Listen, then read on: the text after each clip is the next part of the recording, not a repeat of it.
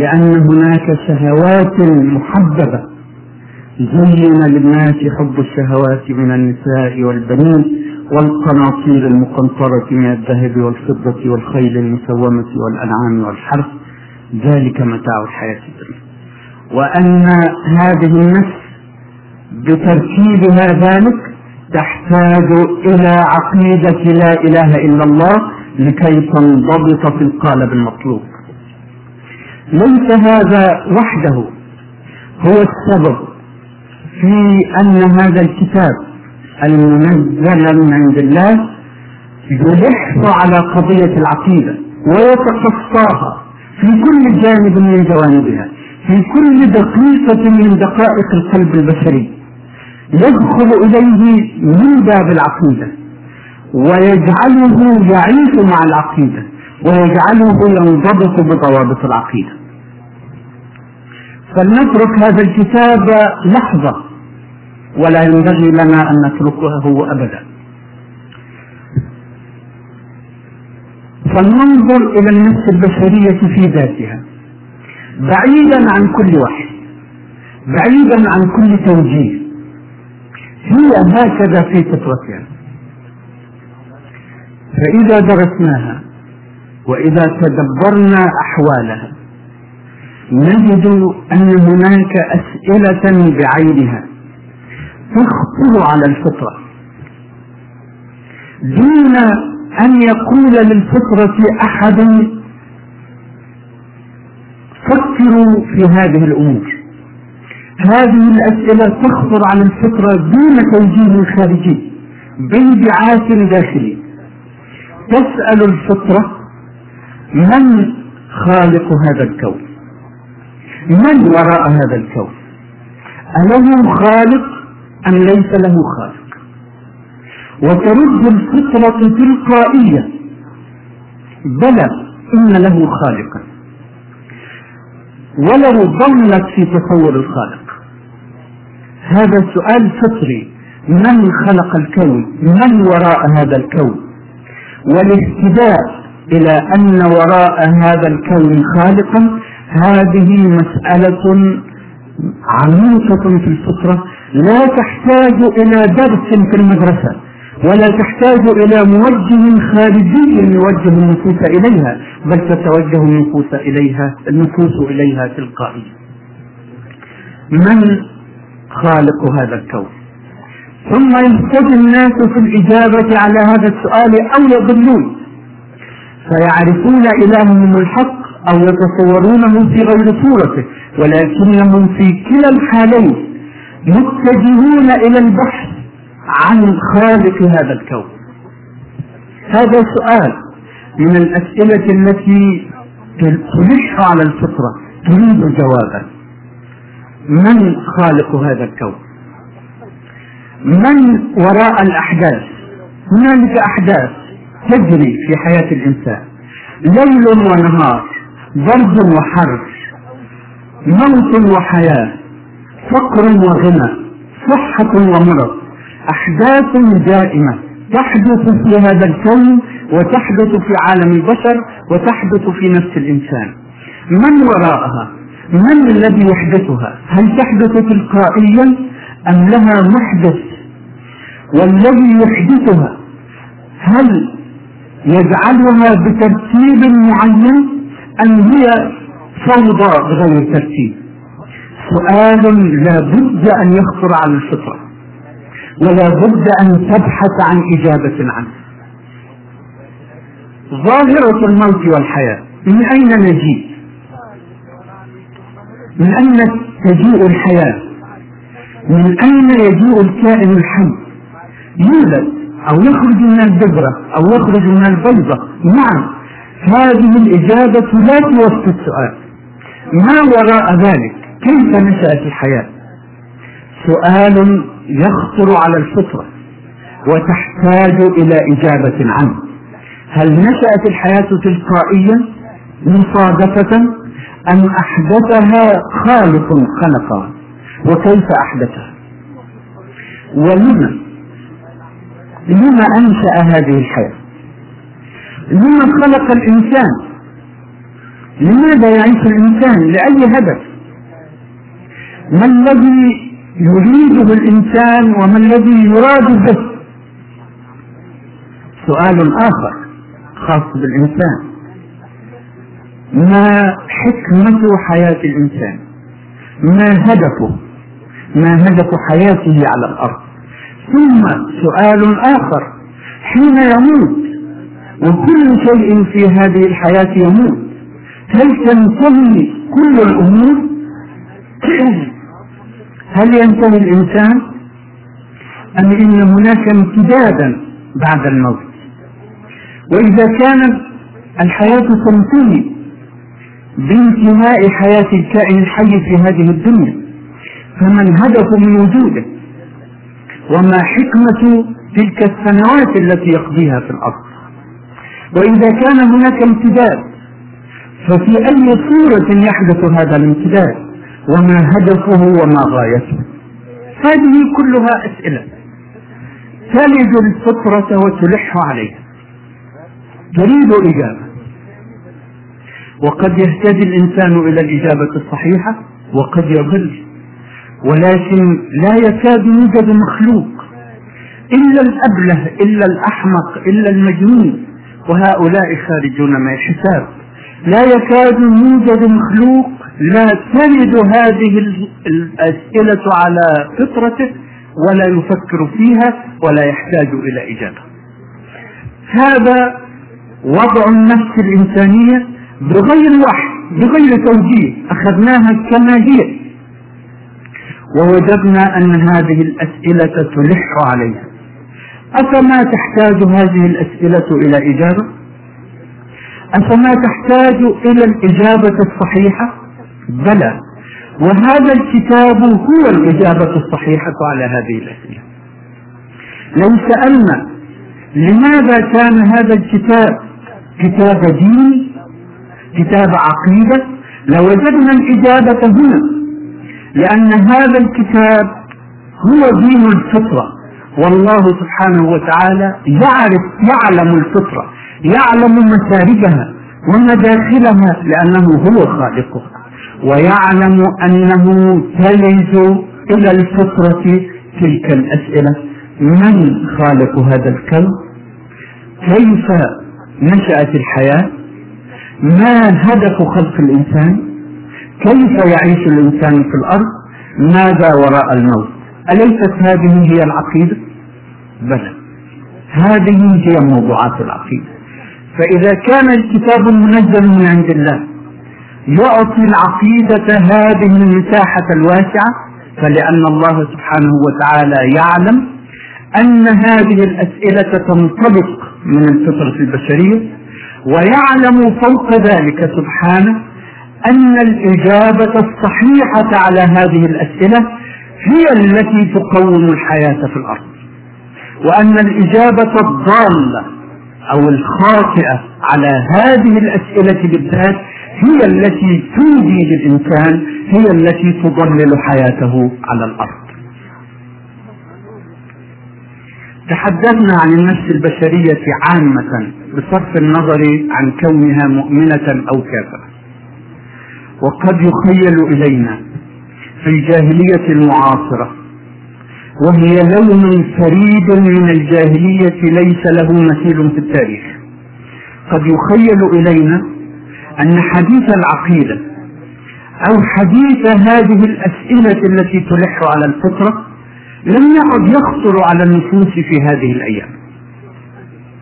وأنا أقول إن ذلك غير صحيح. وأستشهد بهذه الجاهلية ذاتها.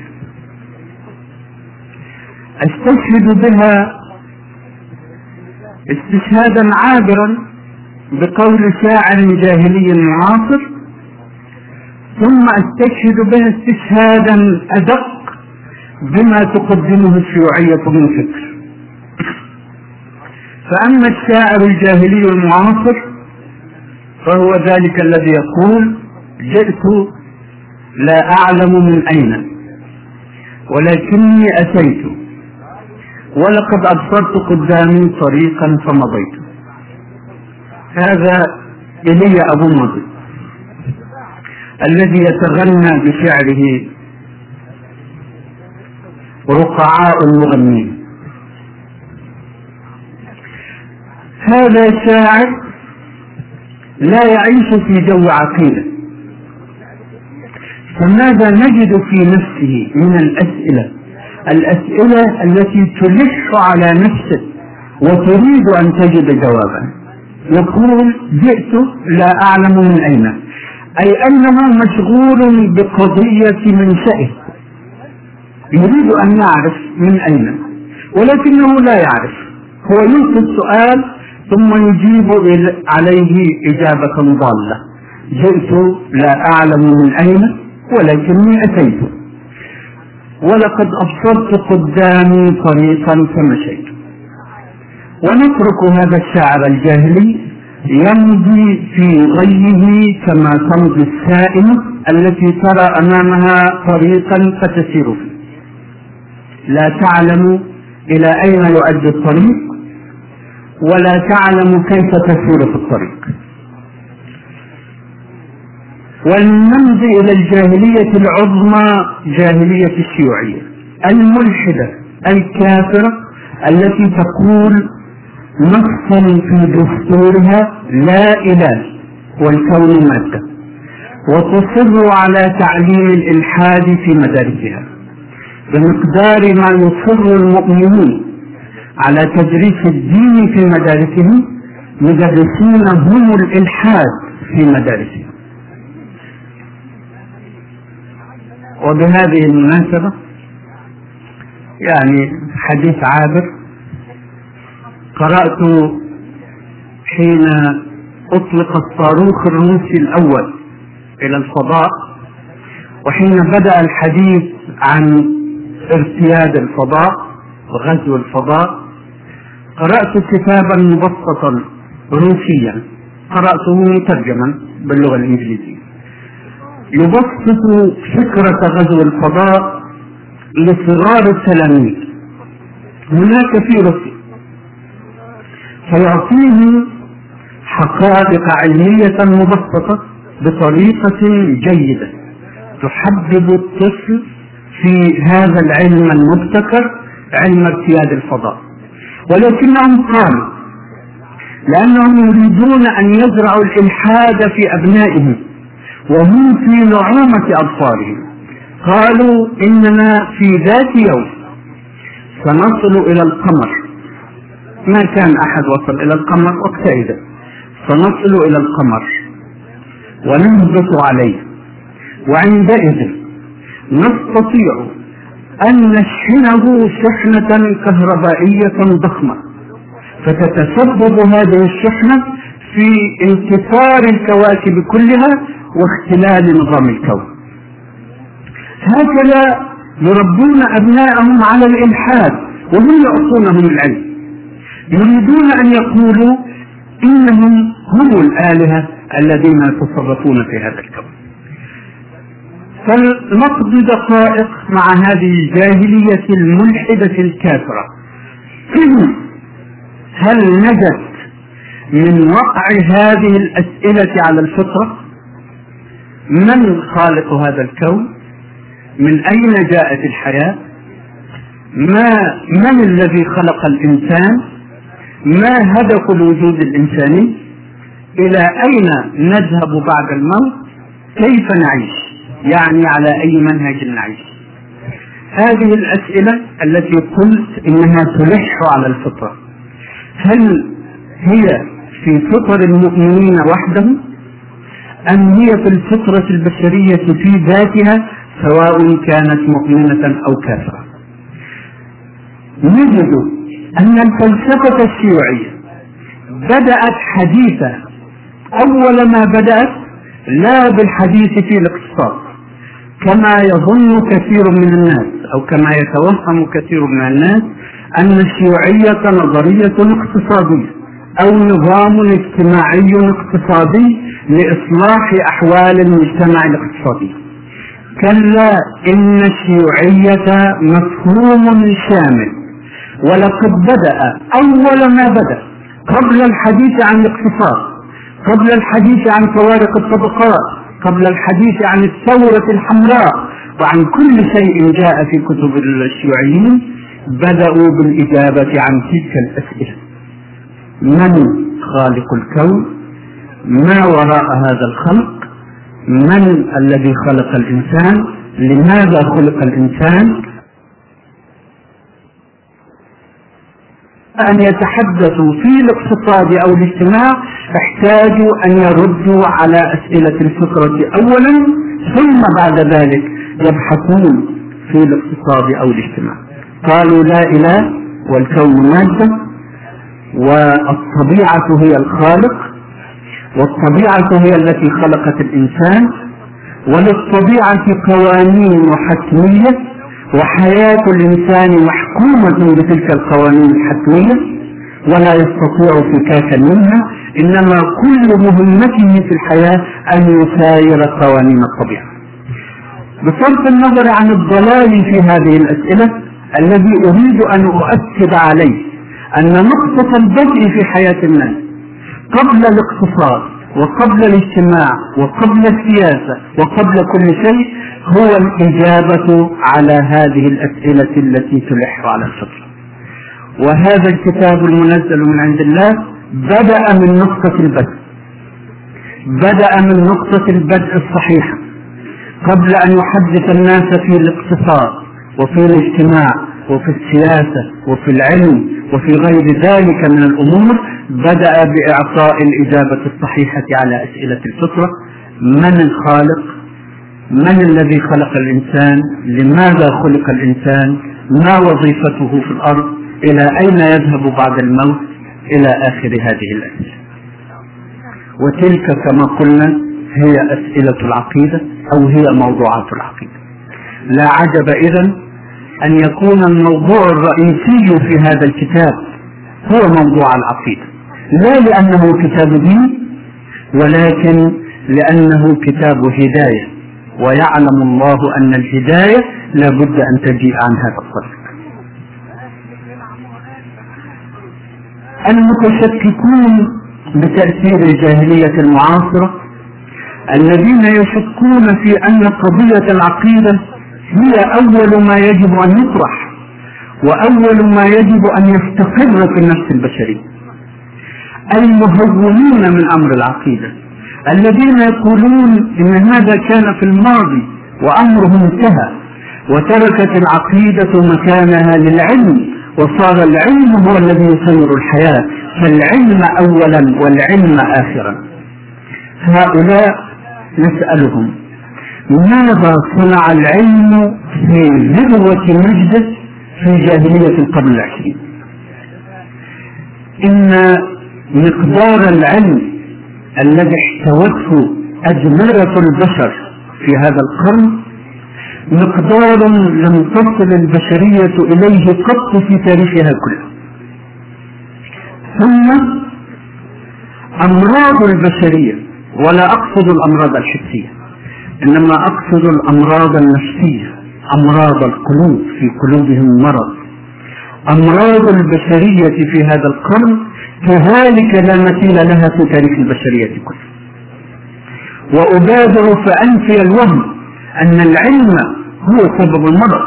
كلا إن العلم منحة من الله سبحانه وتعالى. علم الإنسان ما لم يعلم.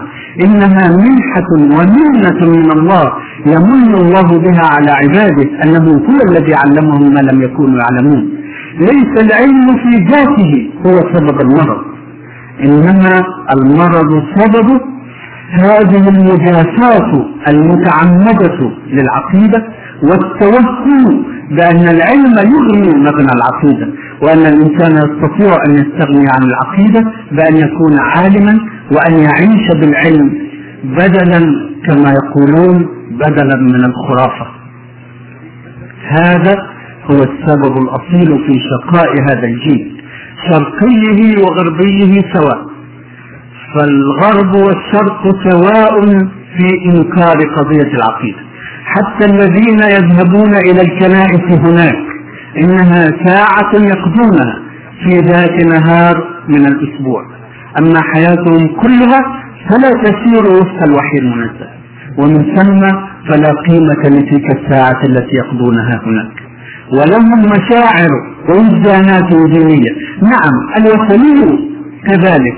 له مشاعر ووجدانات دينية ليست العبرة بأن تخطر في القلب مشاعر دينية. إن هذا الكائن البشري عابد بفطرته. ولا يستطيع إلا أن يكون عابدا. ليست العبرة هنا. ليست العبرة بأن يعبد إنما العبرة بأن يعرف من المعبود الحقيقي الذي ينبغي أن يعبد وأن يتوجه إليه بالعبادة الصحيحة. أما كونه يتعبد فعابد الشمس يتعبد وعابد النجم يتعبد وعابد الوثن يتعبد وعابد المسيح يتعبد وعابد الدولار يتعبد ولكن ما الذي يتعبده؟ إنه يتعبد وهما مضلا. إنما الذي يهتدي هو الذي يتعبد الله سبحانه وتعالى. يعرف الله على حقيقته ويتعبده العبادة الحقيقية التي طلبها الله من الإنسان. هذه الجاهلية ضلت ضلالها الأكبر فشقيت شقاءها الأكبر الذي لا مثيل له في التاريخ. ولنأخذ في دقيقة عابرة من تقاريرهم هم شهادة على الأمراض التي يعانونها. ولنأخذ أمريكا مثلا لأن لأنها تلمع في أبصار كثيرين فيعتقدون أنها أمة متحضرة وأنها هي النموذج هي المثال الذي ينبغي أن نحتذيه. يقولون هم عن أنفسهم إن مرض الجنون في أمريكا يجتاح عددا من الأمريكان أكثر من أي وباء مرضي آخر. ويقولون إن الأمراض النفسية والعصبية منتشرة انتشارا واسعا وإنها آخذة في الازدياد ويقولون إن الخمر والخمر مرض. الخمر الإدمان على الخمر مرض. لأنه ما الذي يدفع الإنسان السوي إلى الخمر؟ الخمر نوع من الهروب من مواجهة الواقع في خيال مريض.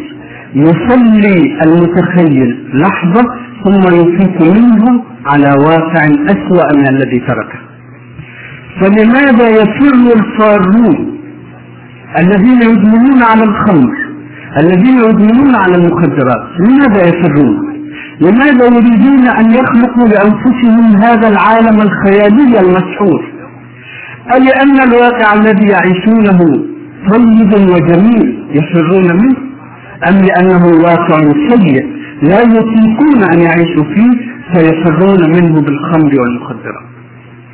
والجريمة الجريمة مرض فليس الأصل في البشر أن يكونوا مجرمين وحين ترتفع نسبة الجريمة كما ترتفع في المجتمع الأمريكي فهي دلالة على اضطراب خطير في حياة الناس.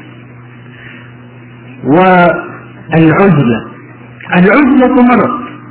فهذا المخلوق البشري كائن كائن اجتماعي لا يستطيع أن يعيش في عزله لماذا يعيش الغربيون في عزله لماذا يربون الكلاب؟ وقد تضحكون من تربية الكلاب. ولكنها مشكلة حقيقية. الناس هناك يربون الكلاب لأنهم لا يجدون رفقاء من البشر. وكبار السن بصفة خاصة. الذين يهجرهم أبناؤهم وأحفادهم ويهجرهم أصدقاؤهم. فلا يجدون تسلية ما ولا يجدون من يكلمونه. فيربون تلك الكلاب يتسلون بها. يعطفون عليها ويتعاطفون معها لتعوضهم عن ذلك النضيد الوجداني الذي يفرق الناس أفرادا معتزلين كل هذه أمراض مما نشأ والعلم الذي يقولون عنه إنه بديل من العقيدة موجود بالأصنام في المعامل في المصانع في الجامعات في المدارس في المكتبات في الكتب. اصنام من العلم. لماذا كانت نتيجتها هي تلك النتيجة السيئة تلك الأمراض التي تنخر قلب البشريه لماذا؟ لأنهم توهموا أن شيئا ما أي شيء على الإطلاق يمكن أن يغنيهم عن العقيدة ولا غنى للبشرية عن العقيدة. الإنسان كائن عابد بفطرته. وإذ أخذ ربك من بني آدم من ظهورهم ذريتهم وأشهدهم على أنفسهم. ألست بربكم؟ قالوا بلى شهدنا. هذه هي فطرة الدين في فطرة الإنسان. هذه بذرة الدين في فطرة الإنسان. الإنسان متدين بطبعه عابد بطبعه. ولكن الفرق بين إنسان وإنسان هو أن إنسانا يعبد الله وإنسانا آخر يعبد شيئا آخر غير الله. يكون هذا الشيء ما يكون. يعبد نفسه يعبد أهواءه يعبد قوميته يعبد ترابه يعبد الدرهم والدينار والدولار. إنها كلها حبائل الشيطان. ولذلك يقول الله سبحانه وتعالى مبينا القضية في بيان حاسم إنه توجد عبادتان فقط. إما عبادة الله وإما عبادة الشيطان. ألم أعهد إليكم يا بني آدم ألا تعبدوا الشيطان إنه لكم عدو مبين وأن اعبدوني هذا صراط مستقيم. البشرية اليوم تعبد الشيطان. ولهذا تشقى وتضل وتضيع. ويحس الشباب بصفة خاصة. بهذا الضياع. الشباب بحيويته الدافقة هو أكثر إحساسا بهذا الضياع. فيعبر عن إحساسه بالضياع. تعبيرات مختلفة. ويروح ويتلمس طريقة الظلام. يبحث عن مخرج. وهو الآن يبحث عن المخرج. ولو كان العلم يهدي ولو كانت المصانع تهدي ولو كانت النظم الاقتصادية تهدي فكل هذه موجودة متوفرة في هذه الجاهلية المعاصرة ولكنها كلها لا تغني فناء العقيدة ولا تهدي ما تهديه العقيدة ولا تشبع النفس كما تشبعها العقيدة. لذلك عادت البشرية أو بدأت الآن تبحث من جديد عن الطريق الذي يوصلها طريق الروح. طريق العقيدة. فإذا كان هذا الكتاب المنزل قد ركز كل هذا التركيز على قضية العقيدة فلا عجب. وليس السبب أنه كتاب دين ولكن لأنه كتاب هداية والهداية لا تكون إلا عن طريق العقيدة. أظن أنه يكفيني معكم في هذه المحاضرة هذه الكلمات لنأخذ بعدها إن شاء الله في حديث تفصيلي أوسع عن الموضوعات التي يطرقها القرآن الكريم فيما نزلت وكيف تناولها القرآن الكريم في المحاضرات القادمة بإذن الله. ونترك في كل مرة دقائق في آخر المحاضرة لمن أراد سؤالا أو استفسار والسلام عليكم ورحمة الله وبركاته.